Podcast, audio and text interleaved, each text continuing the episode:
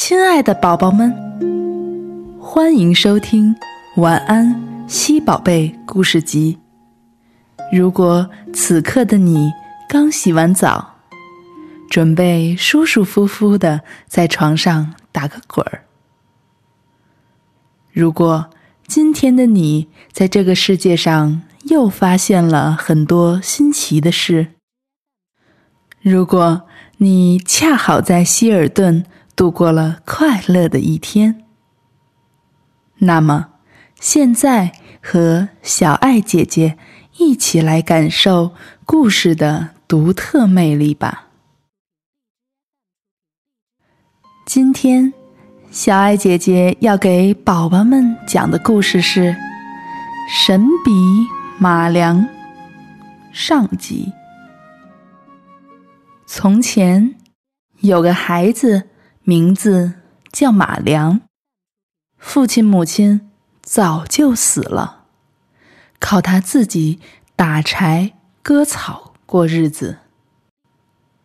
他从小喜欢学画，可是他连一支笔也没有。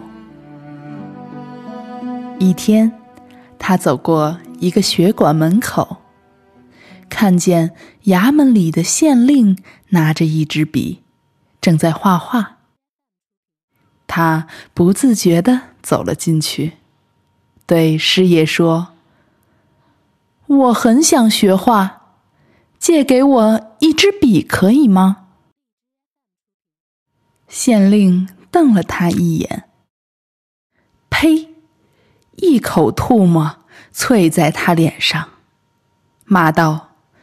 穷娃子想拿笔，还想学画，做梦了。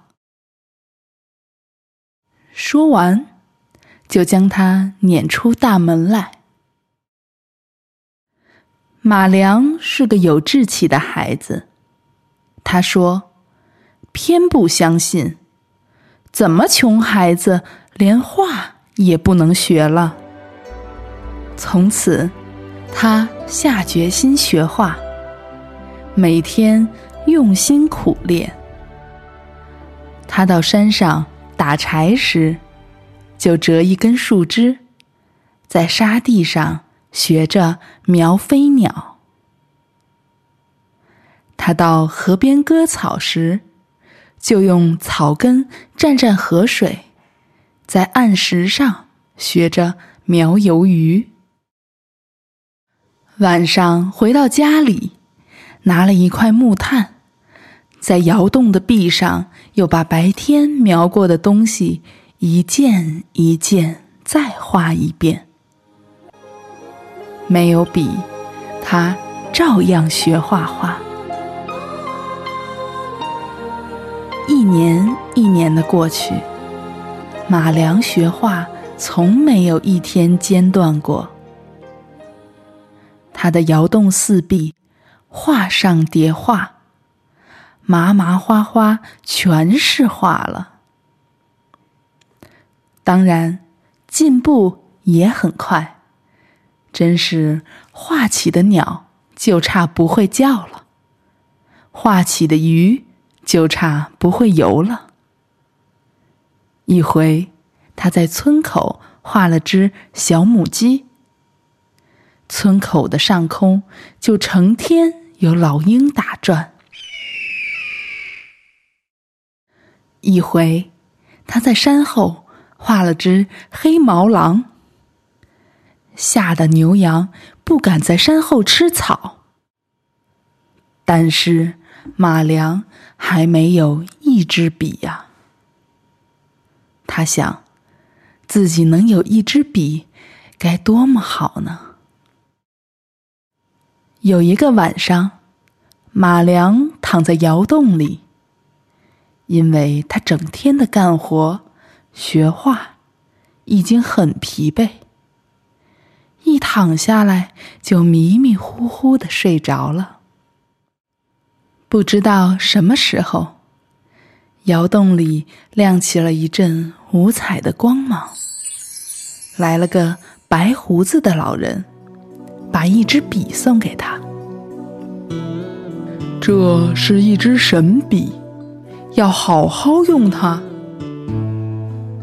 马良接过来一看，那笔金光灿灿的，拿在手上沉甸甸的。他喜得蹦起来：“谢谢你，老爷爷！”马良的话没有说完，白胡子老人已经不见了。马良一惊就醒过来，揉揉眼睛。唉，原来是个梦呢。可又不是梦啊。那支笔不是很好的在自己的手里吗？他十分高兴，就奔了起来，挨家挨户的去敲门，把伙伴都叫醒，告诉他们：“我有支笔了。”这时。才半夜嘞，他用笔画了一只鸟，鸟扑扑翅膀，飞到天上去，对他叽叽喳喳的唱起歌来。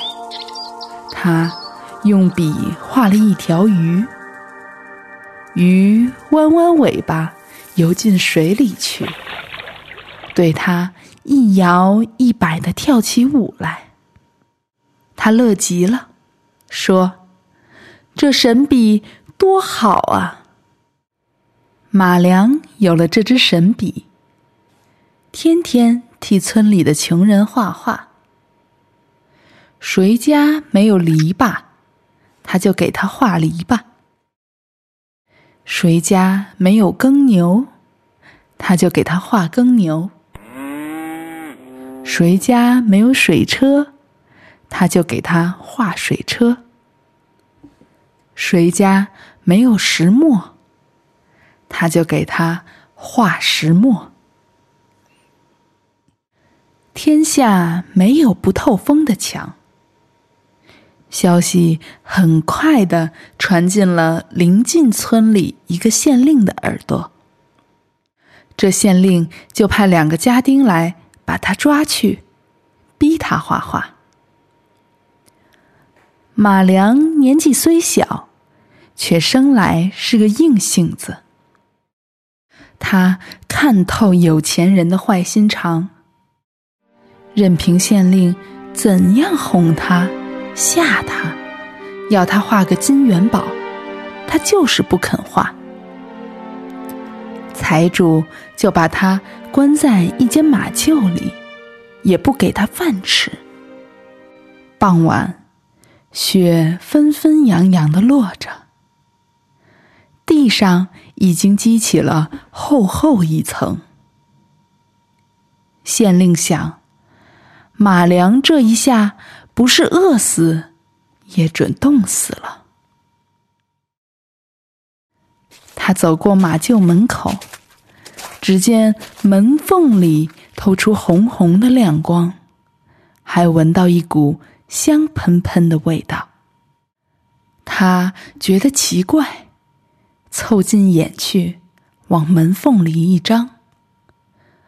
啊，马良不但没有死，而且还烧起了一个大火炉，一面烤着火，一面正吃着热烘烘的饼子呢。县令知道。这火炉和饼子一定是马良用神笔画的，就气呼呼的去叫家丁来，要他们把马良杀死，夺下那支神笔。十多个凶猛的家丁冲进了马厩，却不见马良。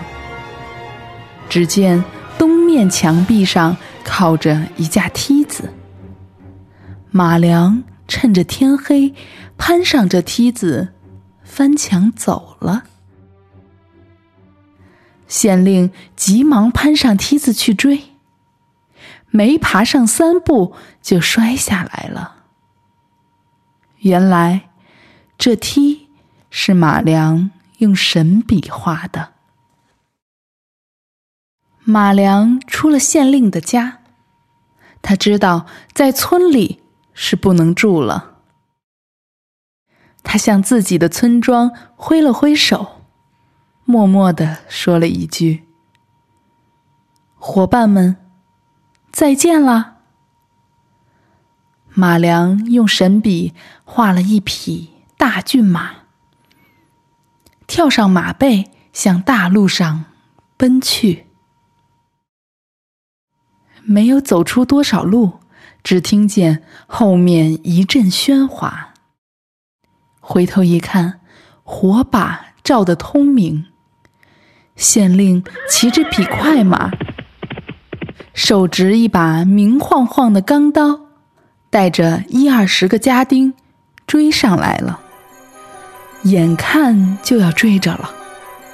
马良不慌不忙，用神笔画了一张弓，一支箭。箭一上弦，嗖的一声，正射中县令的咽喉。县令翻身跌下马去了。马良拍拍大骏马。大骏马像飞一样的向前驶去了。马良连日带夜的在路上跑了几天，到了一个市镇里，看看离家乡已经很远，就在这儿住下来。他画了许多画，拿到街坊去卖，因为他怕别人知道，便不让画火起来。画成的东西，不是少嘴，便是断腿的。一天，他画了一只没有眼睛的白鹤，一不小心在他脸上溅上一滴墨水，白鹤便眼睛一睁，扇扇翅膀飞上天去了。这一来，整个市镇都轰动了。今天的故事到这里先告一段落，谢谢收听，敬请期待《神笔马良》下集。晚安，西宝贝会继续陪着你。这个夏天，在全国一百多家希尔顿酒店里都有晚安西宝贝的存在。不仅如此。你也一定会喜欢小溪专门为家庭出行设计的贴心服务和设施，给宝宝全方位的爱。快去告诉爸爸妈妈，这个夏天来希尔顿，小溪给你讲故事，伴你入睡，陪你长大。